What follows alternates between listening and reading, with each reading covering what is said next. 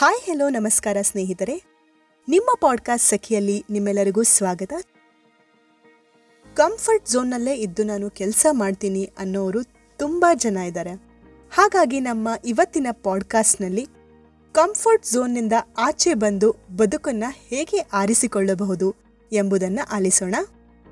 ಇದಕ್ಕಾಗಿ ಕೊಕ್ಕರೆಗಳ ಕಥೆಯನ್ನು ಕೇಳೋಣ. ಕೊಕ್ಕರೆಗಳ ಹಿಂಡೊಂದು ಸಮುದ್ರದ ಮೇಲೆ ಹಾರುತ್ತಾ ಒಮ್ಮೆ ಸಮುದ್ರದ ಮಧ್ಯಭಾಗದಲ್ಲಿರುವ ಒಂದು ದ್ವೀಪ ತಲುಪಿತು.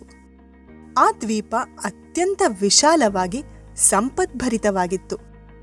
ಕೊಕ್ಕರೆಗಳಿಗಂತೂ ಸಂಭ್ರಮವೋ ಸಂಭ್ರಮ. ಅಲ್ಲಿ ಬೇಕಾದಷ್ಟು ಸಮುದ್ರದ ಜೀವಿಗಳ ಆಹಾರವಿತ್ತು. ಬಿಸಿಲು, ಗಾಳಿ, ಹವೆ ಎಲ್ಲವೂ ಚೆನ್ನಾಗಿತ್ತು. ಅಷ್ಟೇ ಅಲ್ಲ, ಅವುಗಳನ್ನು ತಿನ್ನುವ ಶತ್ರು ಪ್ರಾಣಿಗಳು ಕೂಡ ಯಾವೂ ಅಲ್ಲಿ ಇರಲಿಲ್ಲ.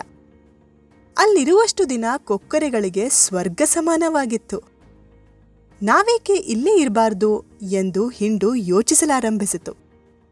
ತಿನ್ನಲು ಹೇರಳವಾಗಿ ಆಹಾರ, ಓಡಾಡಲು ಸ್ಥಳ, ಜೊತೆಗೆ ಶತ್ರುಗಳ ಭಯವೂ ಇಲ್ಲ.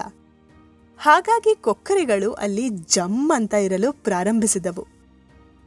ಹೀಗಿರುವಾಗ ಒಂದು ಸ್ವಲ್ಪ ದಿನದ ನಂತರ ಮುದಿ ಕೊಕ್ಕರೆಯೊಂದು ಇಡೀ ಹಿಂಡನ್ನು ಕರೆದು ನಾವು ಇದೇ ರೀತಿ ಬರೇ ತಿಂದುಕೊಂಡು ಆರಾಮಾಗಿದ್ದರೆ ಸವಾಲುಗಳನ್ನು ಸ್ವೀಕರಿಸದೇ ಇದ್ದರೆ ಆಲ್ಸಿಗಳಾಗಿ ಹೋಗ್ತೀವಿ.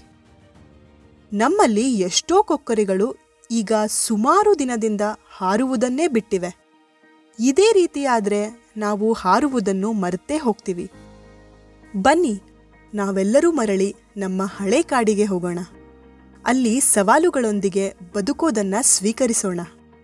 ಆಗ ನಾವೆಲ್ಲರೂ ಚುರುಕಾಗಿರುತ್ತೇವೆ ಎಂದು ಬುದ್ಧಿ ಹೇಳಿತು. ಮುದಿ ಕೊಕ್ಕರೆಯ ಮಾತನ್ನು ಕೇಳಿದ ಯುವ ಕೊಕ್ಕರೆಗಳು ನಕ್ಕು, ಯಾರಾದರೂ ಬುದ್ಧಿ ಇರುವವರು ಮಾಡುವ ಕೆಲಸವೇ ಅದು? ನಮಗೆ ಒಂದು ಜನ್ಮಕ್ಕಾಗುವಷ್ಟು ಇಲ್ಲೆಲ್ಲ ಅನುಕೂಲಗಳಿರುವಾಗ ಮತ್ತೆ ಆ ಕಾಡಿಗೆ ಹೋಗಿ ಶತ್ರುಗಳ ಬಾಯಿಗೆ ಏಕೆ ಆಹಾರವಾಗಬೇಕು? ನೀನು ಬೇಕಾದ್ರೆ ಹೋಗು, ನಾವಿಲ್ಲೇ ಇರುತ್ತೇವೆ ಎಂದು ಅಹಂಕಾರದಿಂದ ಮಾತನಾಡಿದವು. ಯಾರು ಬರಲಿ ಬಿಡಲಿ.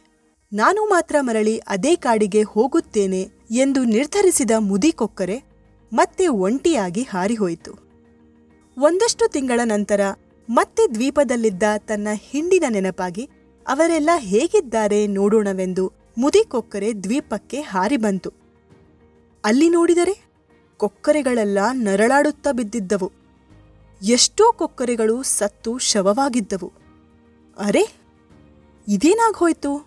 ಎಂದು ದುಃಖದಿಂದ ಮುದಿಕೊಕ್ಕರೆ ನರಳುತ್ತಿದ್ದ ಕೊಕ್ಕರೆಗಳನ್ನು ಕೇಳಿದಾಗ, ಅವು, ಅಜ್ಜ, ನೀವು ಅಂದು ಹೇಳಿದ ಬುದ್ಧಿಮಾತನ್ನು ನಾವು ಕೇಳಬೇಕಾಗಿತ್ತು. ನಾವು ನಿಮ್ಮ ಮಾತನ್ನು ಕೇಳಿದ್ದರೆ ಶತ್ರುಗಳ ಮಧ್ಯೆಯೂ ಚುರುಕಾಗಿ ಬದುಕು ನಡೆಸ್ತಿದ್ವೋ ಏನೋ. ಆದರೆ ಇಲ್ಲಿ ಬರೀ ಮೋಜು ಮಸ್ತಿ ಮಾಡಿಕೊಂಡು ತಿಂದುಂಡು ಹಾರಲು ಮರೆತ ಸುಖವಾಗಿದ್ದ ನಮಗೆ ಆಪತ್ತು ಬಂದೊದಗಿತು. ಬೇಟೆಗಾರರ ಹಡಗೊಂದು ಬಂದು ಇಲ್ಲಿ ಲಂಗರು ಹಾಕಿತು. ಬೇಟೆಗಾರರು ತಮ್ಮ ಜೊತೆ ಕರೆತಂದಿದ್ದ ನಾಯಿಗಳು ಈ ದ್ವೀಪದ ಮೇಲೆ ಒಂದಿಷ್ಟು ದಿನ ನಮ್ಮನ್ನೆಲ್ಲ ನೋಡುತ್ತಾ ತಿರುಗಾಡಿದವು. ಆದರೆ ಕೆಲ ದಿನಗಳಲ್ಲೇ ಆ ನಾಯಿಗಳಿಗೆ ನಾವು ಹಾರಲಾಗದೆಂದು ಗೊತ್ತಾದಾಗ ದಿನವೂ ನಮ್ಮನ್ನು ಬೇಟೆಯಾಡಿ ತಿನ್ನಲಾರಂಭಿಸಿದವು. ನಮ್ಮಲ್ಲಿ ಬಹಳಷ್ಟು ಕೊಕ್ಕರೆಗಳು ಹಾರಲು ಬರದೆ ಓಡಲೂ ಆಗದೆ ಆ ನಾಯಿಗಳ ಬಾಯಿಗೆ ಸಿಕ್ಕಿ ನರಕಯಾತನೆ ಅನುಭವಿಸುತ್ತಿವೆ ಎಂದವು. ಹಾಗಾದರೆ ಕೇಳುಗರೆ, ಈ ಕಥೆ ಚಿಕ್ಕದಾದರೂ ಇದು ನಮಗೆ ಕೊಡುವ ನೀತಿ ಬಹಳ ದೊಡ್ಡದು. ಎಲ್ಲಿಯವರೆಗೆ ಜೀವನದ ಸವಾಲುಗಳನ್ನು ಸ್ವೀಕರಿಸುತ್ತಾ, ಕಷ್ಟಗಳನ್ನು ಎದುರಿಸುತ್ತಾ ಮನಸ್ಸು ಗಟ್ಟಿ ಮಾಡಿಕೊಂಡು ಬದುಕಿರುತ್ತೇವೆಯೋ, ಅಲ್ಲಿಯವರೆಗೆ ನಮ್ಮಲ್ಲಿ ಬದುಕುವ ಕಿಚ್ಚು ಜಾಗೃತವಾಗಿರುತ್ತದೆ. ಆದರೆ ನಮಗೆಲ್ಲ ಅನುಕೂಲಗಳು ಸಿಕ್ಕು ನಾವು ಕಷ್ಟಗಳನ್ನೇ ನೋಡದೆ ಹೋದರೆ ಎಲ್ಲವೂ ನಮಗೆ ಅನುಕೂಲಕರವಾಗಿದ್ದರೆ ಹೋರಾಟ ಮನಸ್ಥಿತಿಯೇ ಇಲ್ಲದೆ ಬದುಕಿನ ಒಂದು ಪುಟ್ಟ ಹೊಡೆತವೂ ಕೂಡ ನಮಗೆ ಮಾರಕವಾಗುತ್ತದೆ. ಆದ್ದರಿಂದಲೇ ಸದಾ ಕಂಫರ್ಟ್ ಝೋನ್ನಲ್ಲೇ ಬದುಕದೆ ಆ ಕಂಫರ್ಟ್ ಝೋನ್ನಿಂದ ಆಚೆಗೆ ಬಂದು ಬದುಕಿನ ನಿಜವಾದ ಸವಾಲುಗಳನ್ನು ಎದುರಿಸಬೇಕು. ಆಗ ಮಾತ್ರ ನಾವು ಬೆಳೆಯಲು ಸಾಧ್ಯ. ನಮ್ಮತನವನ್ನು ಉಳಿಸಿಕೊಂಡು ಬದುಕಲು ಸಾಧ್ಯ. ಕೇಳುಗರೆ, ಹಾಗಾದರೆ ಈ ಪಾಡ್ಕಾಸ್ಟ್ ನಿಮ್ಮೆಲ್ಲರಿಗೂ ಇಷ್ಟ ಆಯಿತು ಅಂತ ಭಾವಿಸ್ತೀವಿ. ಸೊ ಇವತ್ತಿಗೆ ಇಷ್ಟೇ ನಿಮ್ಮ ಪಾಡ್ಕಾಸ್ಟ್ ಸಖಿ ಸೈನಿಂಗ್ ಔಟ್ ಮುಂದಿನ ಪಾಡ್ಕಾಸ್ಟಲ್ಲಿ ಮತ್ತೆ ಎಲ್ಲರೂ ಭೇಟಿಯಾಗೋಣ. ಬಾಯ್